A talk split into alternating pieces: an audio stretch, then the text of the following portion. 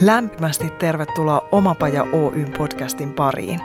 Minä olen Pia Koponen, yksi Omapajan valmentajista ja tämän podcastin emäntä. Mottonamme voisi olla tämä. Jos se on ylipäätään mahdollista, se on mahdollista myös sinulle. Oletpa hakemassa tai tekemässä töitä, oletpa missä kohdassa omaa polkuasi tahansa, tämä on sinulle. Tervetuloa mukaan! Kun kysyin tämän päivän vieraalta, mitkä ovat hänen intohimo- ja suosikkiaiheitaan, listalle päätyivät seuraavat sanat. Asiakaskokemus, vastuullisuus, muotoiluajattelu, yrittäjyys ja rohkeushypyt.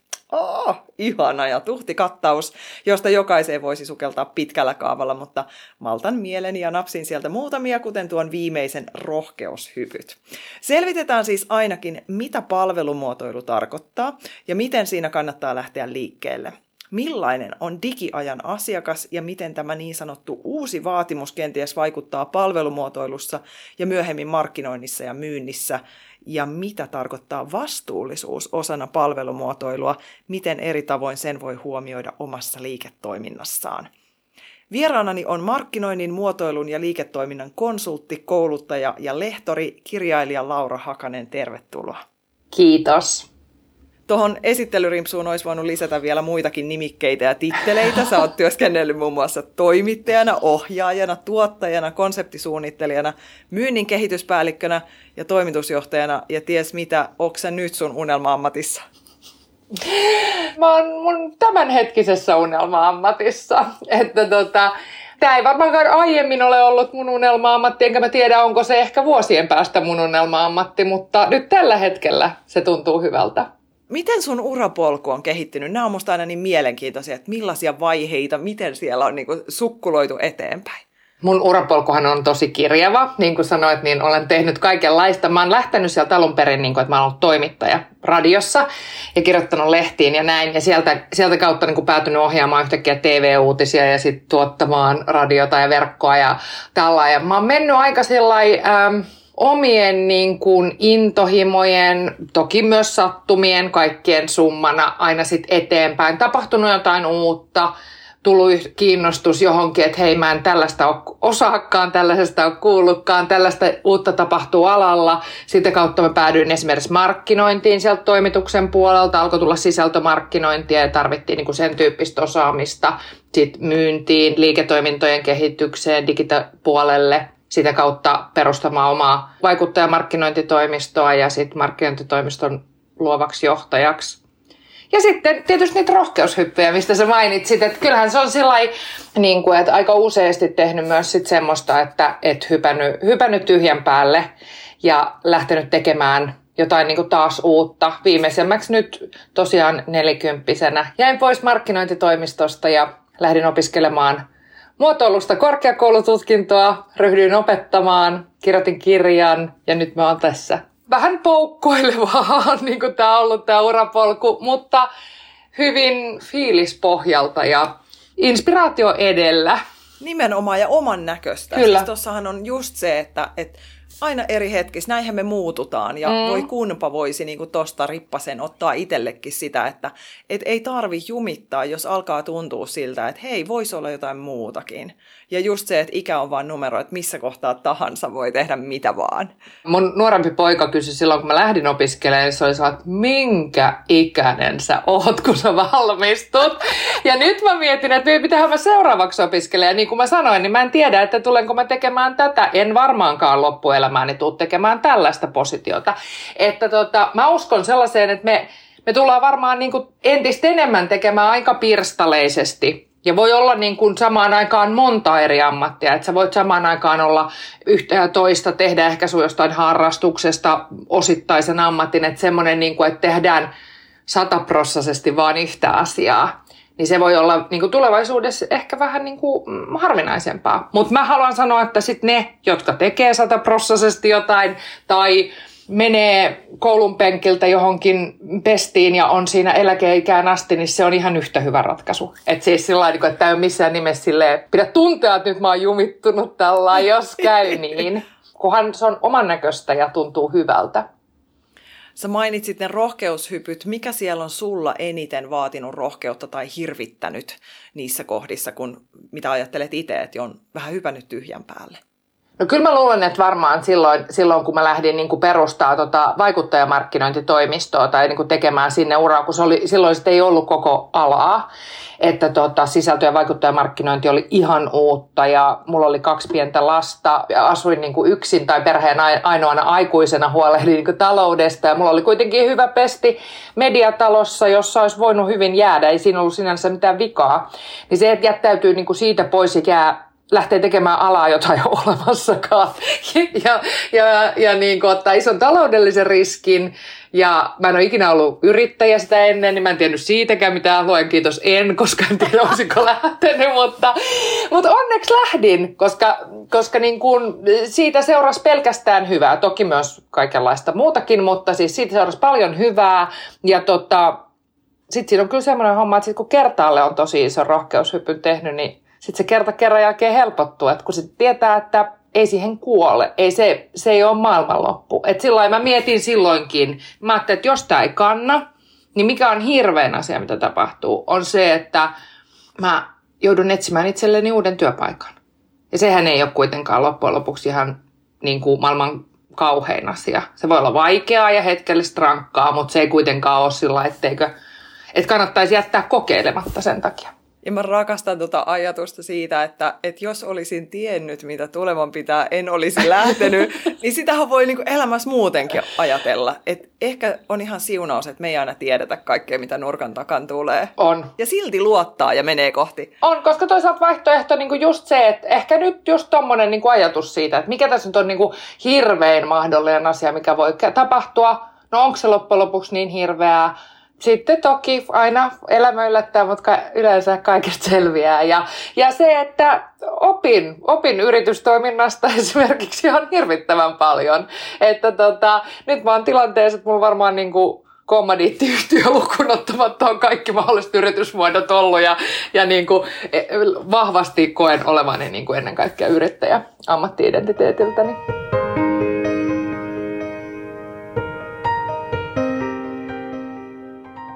Mistä sulla kumpuaa tämän hetken se halu auttaa ihmisiä just markkinoinnin, muotoilu ja liiketoiminnan parissa? No varmastikin siitä, että musta, äh, musta ne on ensinnäkin tosi tärkeitä. Esimerkiksi mä oon tosiaan lehtorina ammattikorkeakoulussa, jossa opetan myyntiä ja markkinointia ja muotoilua ja muuta, niin tota, ää, myyntikurssilla usein saattaa joku sanoa, että kun en mä aio myyjäksi. Niin mä sanon, että kun te tarvit myyntitaitoa tarvi jokaisessa tilanteessa, että jos ei muuta, niin sä myyt sun idean tai omaa osaamista tai suostuttelet sun lapsen pukemaan päälle tai, tai niin kuin äh, sun kumppanin tekemään niin kuin sä haluat, niin niitä tarvii, niin kuin, ne on perustaitoja. Markkinointi, en tiedä kuka pärjää ilman markkinointia. Ja muotoilu menetelmät ja muotoiluajattelu on, on musta yhtä lailla hyväksi kaikille. Eli siinä mielessä mä niin koen, että ne on niin kuin, tosi tärkeitä asioita. Ja sitten mä jotenkin ajattelen tällä hetkellä niin, että, että se, varsinkin se semmoinen niin opettaminen ja kouluttaminen ja, ja konsulttina toimiminen, niin että jos mä omalla osaamisellani voin auttaa jotain toista, esimerkiksi yrittäjää työllistämään itsensä paremmin tai työ, saamaan liiketoimintansa menemään paremmin. Mulla on paljon aikuisopiskelijoita, jotain opiskelijaa löytää uuden suunnan, ehkä uuden ammatin, inspiroitumaan siitä, niin silloin se on tosi merkityksellistä se mun duuni. Että sillä on niin kuin iso vaikutus. Meinasinkin just uudella sitä, että mistä sä ammennat myöskin polttoainetta jatkaa. Mitkä on sulle niitä onnistumisia omassa työssä? Ne on, ne on paljonkin, siis me käydään tosi esimerkiksi just vaikka opiskelijoiden kanssa tosi inspiroivia keskusteluja, että mä koen, että mä saan siitä itse tosi paljon. Ja se, että, että mä teen samaan aikaan konsulttina töitä, niin mä, mä jotenkin ajattelen, että se on myös tosi tärkeää, että mä oon samaan aikaan niin kädet savessa itse kentällä tekemässä ja sitten mä opetan, niin mä niin kuin, molemmat tukee hyvin toisiaan. Ja sitten, sitten myöskin se, että kun mä näen, että vaikka mä saan Mä oon konsulttina tehnyt esimerkiksi vaikka startuppien ja pienempien yritysten niin kuin liiketoiminnan kirkastamista tai niin kuin liiketoiminnan muotoilua ja sellaista. Niin kuin monestikin yrittäjällä saattaa olla tosi hyvä idea ja näin, mutta että miten siitä saadaan liiketoimintaa, miten se saadaan näin. Sitten kun sen projektin saa niin kuin tavallaan, että saa, saa rakennettua ne raiteet ja nostettua junan raiteille ja tuupattua matkaan, niin se on tosi hyvä fiilis. Että vaikka sitten sitten välillä tuntuu sille, että voi ei sinne ne nyt meni sitten, mutta, mutta tota, se on tosi, tosi niin kuin ihanaa nähdä ja ihanaa kuulla sit niitä niin kuin jälkeenpäin sit olla vaikka yhteydessä tai näin, että, että kuulla miten sitä on mennyt ja muuta. Toi on mielenkiintoinen. Onko siellä jotain yhdistäviä tekijöitä niissä jumeissa, joihin alkava yrittäjä tussahtaa sen oman ideansa kanssa, että se ei lähdekään lentoon toivotulla tavalla? No aika usein siellä on. Ne on, ne on joko ne on ihan liiketoiminnallisia, niin kuin semmoisia ihan laskennallisiakin juttuja, että hinnoitteluun, kaikkeen budjetointiin, kaikkeen tämmöiseen. Et, et kun voi olla, että yrittäjällä on, niin kuin se, on, se on oman alan spesialiteetti, että hän osaa sen ja hän on siinä tosi hyvä, mutta hän ei esimerkiksi vaikka juurikaan niin kuin ole budjetoija tai markkinoija, niin siellä saattaa olla niin semmoisia semmoisia usein, että mitä sitten katsotaan, että miten sä ajattelit tästä, että, että, että sitten lasketaan ihan sitä viivan alle jäävää, että tästä pitää kuitenkin saada liiketoimintaa ja millä aikasyklillä ja tällä, koska yrittäjyytenkin on niin montaa reittiä. Ja sitten niin kun saattaa olla myös vähän ehkä sellainen, että ollaan itse niin innoissaan siitä ideasta, että on ehkä vähän unohtunut kysyä myös sieltä asiakkailta. Mm, että, ihana. niin se on semmoinen, niin kuin, että siellä vähän saattaa olla sellaista, että kysytäänpä asiakkaalta, mitä he haluaisivat, koska itsekin tunnistan sen, että saattaa rakastua johonkin omaan ideaan sen verran paljon, että se vie mennessään. Joo, tunnistan myös itse. Silloin jotain näitä omia ideoita koitin lyödä läpi aikaisemmin, aikaisemmassa positiossa, missä olin ja enemmän tein oman jutun myyntiä osuuskunnan kautta, niin just toi mulla oli aivan mieletön idea siitä, että miten saadaan hyvinvointia lisää työpaikoille. Ja sitten mä olin aivan ihmeissäni niiden mun esitteiden kanssa, että kun ei tää, niin kukaan ei tartu tähän, tää olisi niin hyvä teille. Mutta just toi, että ai niin, voisiko mä kysyä toisinpäin, että minkälaisia tarpeita ja tilanteita mm. teillä on siellä tällä hetkellä. Tämä voi tulla sitten jossain kohtaa ajankohtaiseksi. Joo, ihania tunnistuspisteitä. No tohon liittyen, siis sä opetat myös tulevaisuuden ennakointia. Miten ihmeessä sellaista voi opettaa?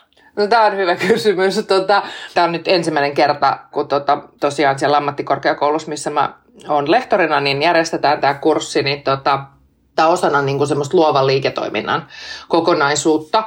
Ja mä päätin, että koska sain vapaat kädet suunnitella, niin päätin, että ei, ei ole mitään perinteisiä kirjatenttejä, kirjoitusteht- pitkiä kirjoitustehtäviä, koska mun mielestä tämä on aihe, jota ei, ei kirjoista opita, vaan tämä on pohdintaa, ajattelua. Me käydään tosi paljon keskusteluja, me harjoitellaan erilaisia ennakointimenetelmiä, tulevaisuusajattelua, sitä, että että ylipäätään niin kuin tulee semmoinen kyky hahmottaa, että tulevaisuuksia on monia skenaariotyöskentelyä. Vähän niin kuin mä sanoin, että just sillä että miettii sitä, että mikä on nyt pahin mahdollinen, mikä on paras, mikä on ehkä se todennäköinen, niin se jo auttaa omassa työssä, omassa liiketoiminnassa tosi paljon eteenpäin, kun oppii semmoisia niin ja näkemään niitä, että mistä haistellaan trendejä, signaaleja, tämmöistä. Mutta se on, se on tosi semmoinen, se on kurssi, jota mä, aika, in, mä aina kerron opiskelijat, mä oikein innolla odotan, että et ne on niinku, ne on huikeita ollut ne meidän keskustelut siellä, että mitä me ollaan saatu aikaiseksi siitä ja sehän on myös semmoista luovaa heittäytymistä tosi paljon, koska sitä tulevaisuushan voi olla mitä tahansa. Niinpä. Niin. Ja jokainen luo sitä joka hetki. Kyllä. Esimerkiksi muotoilemalla omia palveluitaan. Mm. Avataan vähän sitä, mistä siinä palvelumuotoilussa niin pohjimmiltaan on kyse, yksinkertaisimmillaan. No yksinkertaisimmillaan, miten se nyt sanoisi, se on palvelujen ja liiketoiminnan innovointia, kehittämistä, suunnittelua. Käytetään muotoilun menetelmiä sillä että asiakas on keskiössä – asiakaslähtöistä tekemistä, paljon, paljon yhteiskehittämistä ja näin, että, että tota, ja, ja niin kuin iteroivasti, että tehdään niin kuin nopeita kokeiluja ja tämän tyyppistä. Jos ajatellaan, että miksi se nyt on tosi, tosi olennaista ja tärkeää, niin tota, kuten todettua, se asiakkaan muistaminen ja sen toiminnan niin kuin keskittäminen siihen asiakkaaseen, niin se on niin kuin liiketoiminnan kannalta tosi olennaista. Millaisilla sykleillä sitä kannattaisi tehdä, jos aloittava yrittäjä vaikka nyt tietenkin siinä vaiheessa miettii sen, että mitä mä tuon kentälle, mutta että sitten kun homma lähtee pyörimään, niin onko toi semmoinen treffien paikka, että jossain kohtaa aina olisi hyvä viedä itsensä niiden asioiden äärelle uudelleen? Kyllä varmasti joo, mutta musta se olisi ehkä tärkeää, että se olisi ylipäätään kuin ihan sellainen niin kuin osana sellaista niin kuin strategista tekemistä. Että ei sellaisen irrallisen ekstrana, joka otetaan joku workshoppi silloin tällöin, vaan ehkä, ehkä sellainen, että se ajattelu olisi siellä siellä niin kuin mukana. Et jos, jos miettii, että aloitteleva yrittäjäkin, niin että me nyt saadaan se asiakas keskiöön, niin me tarvitaan asiakasymmärrystä.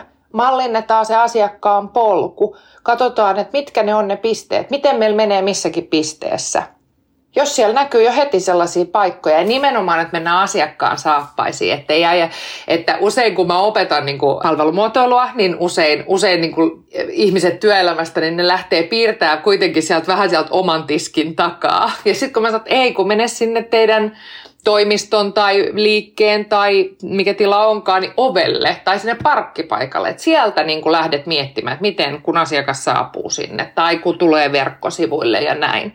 Että mitkä ne on ne kaikki stepit, mitä hän, asiakas käy läpi. Sitten miettii itse, että mitä. Ja mä aina haluan korostaa, että tässä ei ole kyse mistään sillä että pitää muuttaa yhtäkkiä toiminta kokonaan. Että musta oli ihanaa esimerkiksi yhdellä kurssilla, niin eräs yrittäjä, niin hänen, hänen niin kuin iso havainto oli, että hän lisää yhden penkin siihen ulos, koska hänellä oli asiakkaita, jotka tosi usein saapu taksilla. Ja sitä taksia odotettiin siinä pihalla. Niin se isoin niin kuin asiakaskokemuksen, että se on se lähtö, kun sä lähdet pois, niin sulla jää vähän nihkeä fiilis, jos sä joudut siinä sit seisoskella ja tällainen. Ja sitten kun siihen lisäsi sen penkin, niin se loi sitä niin kuin, paransi palvelua huomattavasti. Ja tämä oli musta hyvä esimerkki siitä, että se ei tarvi olla mikään niinku ihmeellinen asia. Se voi olla tosiaan yksi penkki jossain.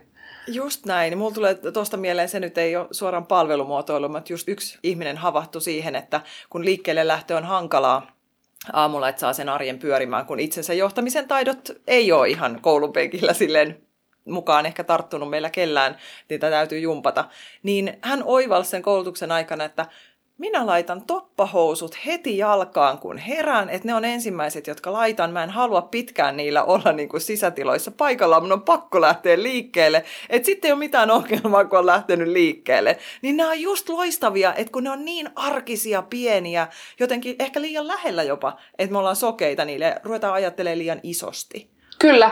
Ja musta on aina niin kuin tärkeä sillä, että koska, ää, no vaikka just markkinointia kun mä opetan, niin se on, siellä on sitten taas usein sellaisia, että kun mä kysyn vaikka yrittäjiltä heidän markkinointikanaviaan, niin saattaa olla vaikka, että mä teen tämmöistä uutiskirjettä. Ja sitten sit on ihan saat herran aika, että sehän on aika työlästä tuottaa sisältöä uutiskirjeeseen ja näin, että onko kysynyt sun asiakkaalta, että kun kuitenkin ihmiset tänä päivänä saa aika paljon sähköpostia, että onko tämä nyt se formaatti, miten he haluaa tietoa? Vai olisiko joku toinen ehkä? Että kannattaisiko vaikka se, se aikamäärä, kun resurssit on kuitenkin rajalliset, niin käyttää vaikka johonkin toiseen. Ja, ja niin kuin se, että just että kysytään sieltä asiakkaalta, että mitä, mikä joku pieni parannus se voisi olla tai toimintatavan muutos. Se, että laitetaan ne toppahousut jalkaan, se penkki siihen ulkopuolelle, uutiskirjeen sijaan tehdäänkin vaikka muutamia sosiaalisen median postauksia tai jotain muuta, voi tuottaa jo ihan niin kuin huimasti parempaa tulosta, parempaa fiilistä. Ehkä kaikille niin kuin mm, loppujen kyllä. lopuksi. Kyllä. Joo, mä mietin sitä vähän nyt tämä toppahousu-esimerkkiä hyödyntäen, että, että kaikkien ei tee mieli sulloutua niihin toppahousuihin. Että just toi, että, että nyt kun digiaika on tullut rytinällä ja tuntuu, että jos et ota näitä vermeitä haltuun, niin bye bye. Niin myöskin sieltä tulee valtava paine siitä, että okei, missä kanavissa ja kuinka paljon, ja en ole tehnyt video, pitääkö mun tehdä video, niin, niin sä pyörität päätä siellä. Joo, ei, ei. Siis tää on, niinku, tää on mua aika oikein sellainen, kun totta kai monikanavaisuus tosi tärkeää, sosiaalinen myynti tosi tärkeää, käytettävyys, kaikki tämä tulee huomioida. Me eletään digiaikaa, ei siitä nyt mihinkään pääse. Mutta tota, myös sellainen järki, koska ei, ei siis, en mä, mä en tiedä ketään ihmistä, joka pystyisi olemaan kaikissa kanavissa oikeasti, osaisi ne kaikki ja ennättäisi ne kaikki. Et sit vaatii jo ihan hirveän koneiston, että sä pyörität, koska ei siellä vaan voi olla. Että kyllä sinne täytyy tuottaa sit sisältöä, tarvii olla vuorovaikutteinen ja näin poispäin. Et hirvein on se, että avataan kaikkiin kanaviin jonkunlaiset sivut ja tilit ja sitten kukaan ei ikinä muista päivittää. Mä sanon, että ne, mitkä omalta tuntuu ja mihin ehtii, on realisti ottaa ne haltuun ja hoitaa ne sit hyvin. Niin se on aina silloin mun ohje tähän. Mutta tota, joo, ähkyä tulee ja sitten myöskin mä ehkä haluaisin tässä, että vaikka toki pitää se asiakkaan niin kuin vaikka just digipolku, että katsoo, että se sielläkin otetaan kiinni, että se ei ole vaan se sinne parkkipaikalle saapumisesta, vaan että miten siellä klikkaillaan, että onko se helppoa ja kulkeeko se luontevasti, saako se tavoitettua sieltä. Mutta sitten mä sanoisin kyllä, että kyllä tänä aikana, että kun aika sellainen omatoimisestihan me toimitaan verkossa, että mä ainakin operoin ja mielellänikin operoin. Mutta sitten kun mä menen sinne kivijalkaan tai soitan asiakaspalveluun, että saan sen kohtaamisen, niin sitten sillä on kyllä tosi iso merkitys. Että sitten mä aina sanon, niin kun, että se pitää hoitaa kyllä sit hyvin. Että nyt asiakaskokemus niin tuommoisissa tilanteissa ja asiakaspalvelu on tosi tärkeää.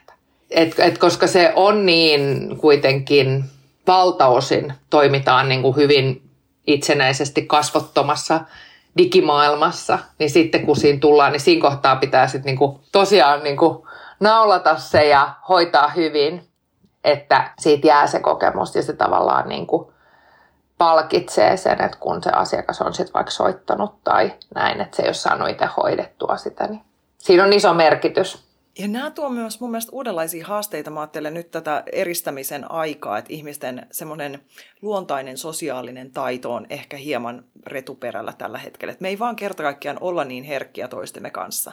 Ja siihen rinnalle sitten se, että perinteinen ostohousut jalkaan ja menoksi, niin se ei olekaan enää just tätä päivää. Että siellä on tehty pohjatyötä jo. Me tullaan ehkä ihan eri kohdasta siihen kohtaamiseen. Niin sitten siinä kohtaamisen hetkellä just mistä löytää se herkkyys ja taito kuulla, että missä kohtaa polkuu mä tuun ton toisen tielle ja kuinka mä saan niin kuin sitoutettua hänet siihen. Ja sitten ainakin mun heikoin lenkki on siellä sitten, miten mä pidän siitä asiakkaasta sen jälkeen huolta. Kyllä.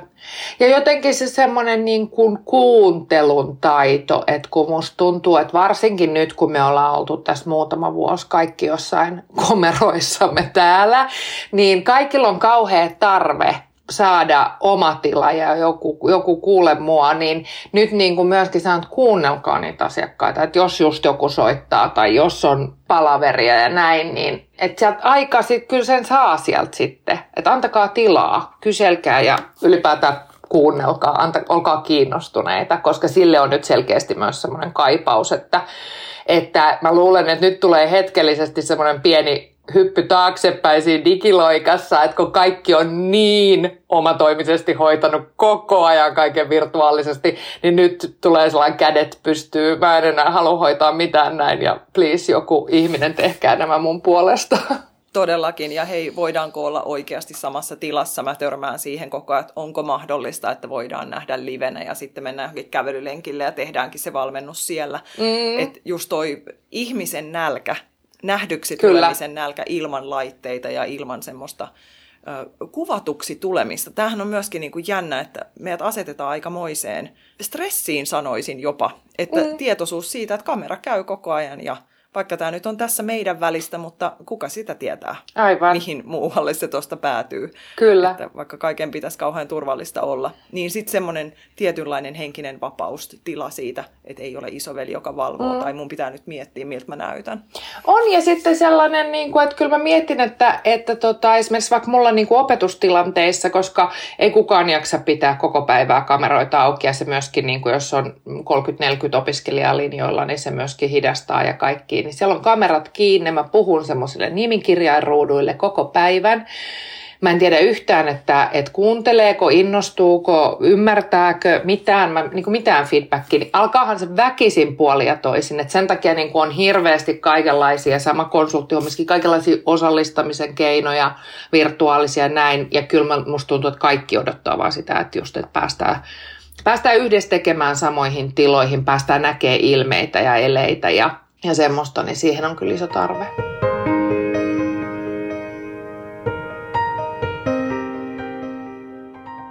Hei, sä tutkit sun opintojen lopputyössä liiketoimintamuotoilua ja vastuullisuutta ja erityisesti sitä, kuinka vastuullisuudesta saadaan muotoiltua kannattavaa liiketoimintaa. Avaat tätä hieman. Millaisia löydöksiä tai johtopäätöksiä sä teit? No ensinnäkin tämä on tietenkin ihan superkiinnostava aihe, koska tällä hetkellä niin kuin kaikki tämmöiset yhteiskunnalliset muutokset, kestävyyden haasteet ja sitten myöskin niin kuin kuluttajien muuttuneet intressit, niin ne pakottaa niin kuin liiketoimintaa uudistumaan ja erityisesti vastuullisuus on siinä niin kuin isossa roolissa.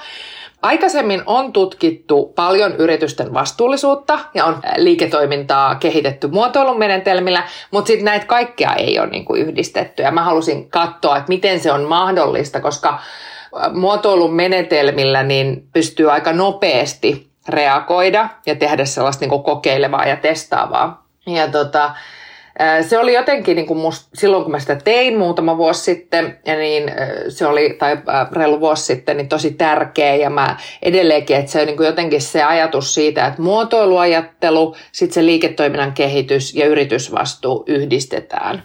Ja siinä niin kuin se, että ehkä nyt isoimmat löydökset siitä oli se, että ensinnäkin A, tämä toimii tämmöinen, ja sitten se, että niin kuin vähän mallinsin sitä yritysten vastuullisuuden ja liiketoiminnan, vastuullisen liiketoiminnan niin kuin sitä jakoa, että miten se menee. Että tavallaan niin kuin ehkä alintaso on ne, että noudatetaan ne pakolliset säädökset ja lait, mitkä meillä on. Ja sitten siitä seuraava vähän semmoinen, missä valtaosa yritykset on, että tehdään vähän päälle.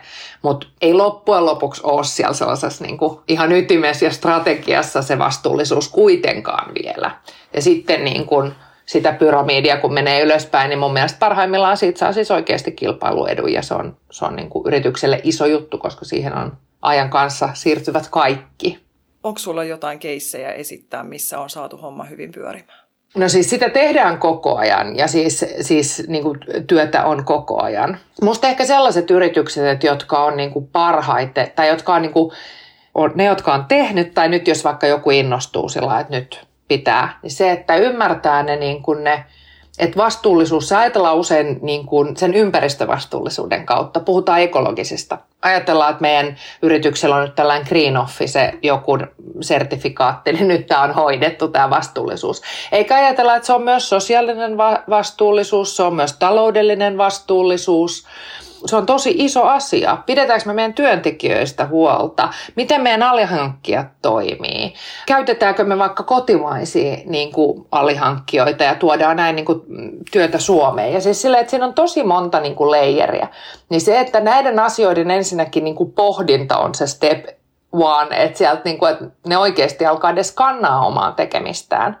Ja sitten sitä aletaan tuomaan sinne käytäntöön. Ja sitten tietenkin parhaimmassa tapauksessa tuodaan se vielä niin kuin tärkeimmiksi asioiksi ja mitattaviksi asioiksi sinne, niin kuin, että näitä me, näissä me halutaan kehittyä olla. Nämä on niin kuin ne musta. Kyllä, siellä, kyllä tällä hetkellä on, mä en uskalla nyt sanoa yhtään yritystä sille, että tämä hoitaa ihan superhyvin, koska sit varmaan just on joku, joku tiedätkö, kohu huomenna.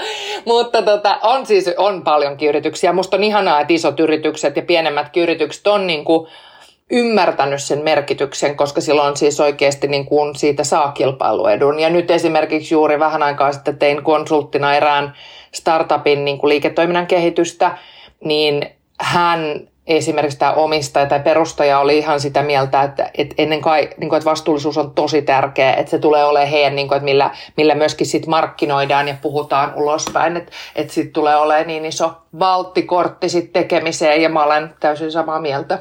Miten me saataisiin käännettyä, tuota, kun heti, jos ajattelee todella sitä kenttää, että se on valtavan laaja ja siinä täytyy niin kuin käydä monet aspektit läpi, ja se saattaa tuntua aikamoiselta urakalta ja kenties myös sijoitukselta ajallisesti ja rahallisesti. Miten sen saisi käännettyä just tohon, että hei, se tulee tuomaan sulle lisää euroja toiseen suuntaan, ja se on nimenomaan kilpailuetu?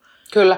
No ensinnäkin siis mä uskon, että varmaankin ne meidän ihan pohjimmaiset ne säädökset ja muut, niin ne tulee tiukkenemaan ajan kanssa, koska jokainen ymmärtää sen, että tämä maapallo ei kestä ja sosiaalisen ja taloudellisen vastuunkin kautta, niin se on ehdottomasti, niin voi miettiä, että haluanko, haluanko olla siellä sit viimeisten joukossa muuttamassa toimintaa vai ehkä nyt ensimmäisten joukossa, jolloin se saattaa olla, niin kuin tuntuu isolta satsaukselta ilman varsinaista hyötyä, mutta se hyöty sieltä tulee. Sitten se se on niin selkeä se kuluttajien käyttäytymisen muutos. Yhä enenemässä määrin kuluttajat on valmiita jopa maksamaan enemmän yritysten tuotteista ja palveluista, jos ne on vastuullisia. Siihen kiinnitetään entistä enemmän huomiota.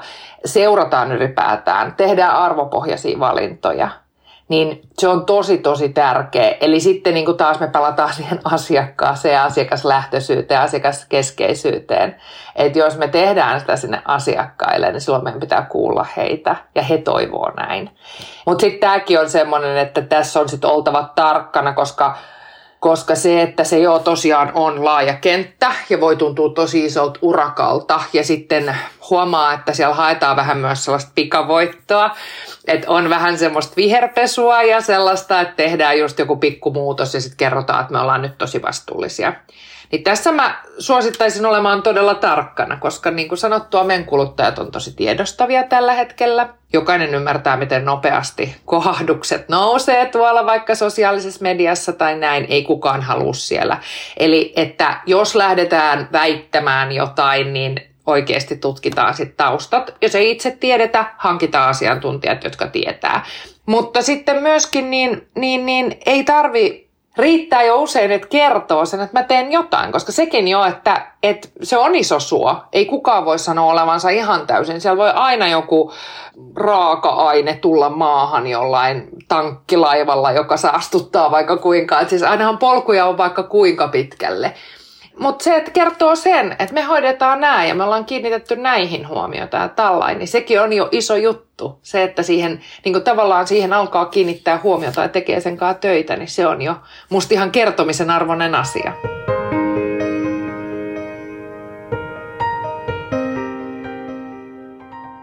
Jos aloitellaan vielä sieltä ihan alkumetreiltä, että tulee yrittäjälle se idea, haluan lähteä tätä viemään eteenpäin ja haluaa myöskin kuljettaa just sen vastuullisuuden siinä kylkiäisenä, niin onko siellä tässä laajassa piirissä jotakin sellaista, mistä olisi helpoin tai kannattavin lähteä liikkeelle? Mikä tulee ensin ennen muita? Mm, Tämä on tietenkin niin alakohtainen ja sellainen, että on tosi, tosi erilaisia, on aivan eri asiat, jos, jos mä tällä konsulttiyrittäjänä, niin joka päivät istuu jossain Zoomeissa tai sitten, sitten mulla on joku kuljetusfirma tuolla tai jotain muuta, että on tosi erilaisia, mutta Mä lähtisin itse siitä, että, että palastelisi sitä omaa tekemistä, vaikka nyt näiden kolmen teeman alle, että olisi se ympäristövastuu, sitten on se taloudellinen vastuu ja sosiaalinen vastuu. Katso, että mitkä asiat minkäkin alle tulee ja sitten vähän pui niitä, että no mikä, mikä se tilanne on. Onko siellä jotain, missä on petrattava? Onko joku, joka, joka muuttuisi aika helpostikin, että aika pienellä muutoksella saataisiin jo, niin lähtisin palastelemaan sitä, koska se on iso suo, niin se, ettei tarvi tulla sellaista ähkyä senkään kanssa, että nyt kaikki pitäisi muuttaa kerralla, vaan lähtee tekemään ja tekee jonkunlaista suunnitelmaa, että no yritetään tehdä nämä tähän mennessä ja, ja sen oman, omien resurssien ja osaamisen mukaan. Ja nyt jos kuunnellessa on ihan kuutamolla, että mikä ihmeen vastuullisuus ja mitä se voisi tarkoittaa omalla kohdalla, niin onko olemassa jotain sivustoa tai työkalupakkia, jonka äärelle helposti pääsee hahmottamaan, että mistä on oikeasti kyse? Tai voisi olla omalla kohdalla kyse? Löytyy aiheesta tietoa. Mä, mulle antaa nyt suoraan tästä sellaista työkalupakkia, mutta mulla toivottavasti myöhemmin on sellainen antaa. Mä oon työstämässä yhtä projektia vastuullisuusteeman ympärillä. Loistavaa. Jäädään siis kuulolle ja seuraamaan tulevista projekteista heti. Kato, täällä nyt utelias herää. Eli sä kirjoitit siis just yhdessä Heidi Backstromin kanssa kirjan Kyyry, kirja kotiseutu vieraudesta, joka ilmestyi viime vuonna 2021. Ja nyt taitaa olla uusi kirjatyön alla. Jos olen LinkedIn-postauksia lukenut oikein, niin voiko siitä kertoa vielä mitään? Tosiaan joo, siis Kyr kirjoitettiin ja, ja siinäkin on siis vielä, että vaikka syyskuussa julkaistiin kirja, niin meillä on niin kuin onnekkaasti se, että kotiseutu vieraus ja kotiseutu tämmöinen niin kuin identiteetti ja näin, niin herättää, herättää paljon kiinnostusta ja meillä on esimerkiksi tänä, tänä kevääksi, niin meillä on tota, sovittu erilaisia esiintymisiä, puhuja, keikkoja, kirjastovierailuja ja kaikkea, että se on tosi kiva. Ja uusi kirja on jo vireillä. Mutta se on vielä niin alkuvaiheessa, että mä en uskalla siitä nyt kauheasti kertoa ja lupalla, mutta se on juurikin tämä, joka liittyy vastuullisuusteemaan. Eli nyt mä haluan jatkaa siitä tavallaan, mistä tein tota lopputyötäni ja, ja puida sitä enemmän ja nimenomaan vastuullisen liiketoiminnan parissa sitten. Mutta toivottavasti tämän vuoden puolella voin kertoa siitä enemmän. Jee, ottakaa Laura seurantaan, jos ette sitä jo ole tehneet. Millaista maailmaa sä oot luomassa? Sulla on huikea paletti takana ja upeita erilaisia työtehtäviä, jotka on varmasti jättäneet jälkensä ja tehnyt sitä omaa näkökykyä herkäksi tietyille asioille, niin millaista maailmaa sä luot? Mä toivon luovani vastuullisuuteen pohjaavaa maailmaa ja mä koen sen tosi tärkeäksi. Mulla on tärkeää myöskin merkityksellisyys, tasa-arvo, empatia, moninaisuus. Ylipäätäänkin ehkä se, että mikä tästä kaikesta on tarttunut matkaan, on se, että jotenkin toivoisin, että mahdollisimman monella tai kaikilla olisi mahdollisuus ja rohkeus elää omanäköistä elämää.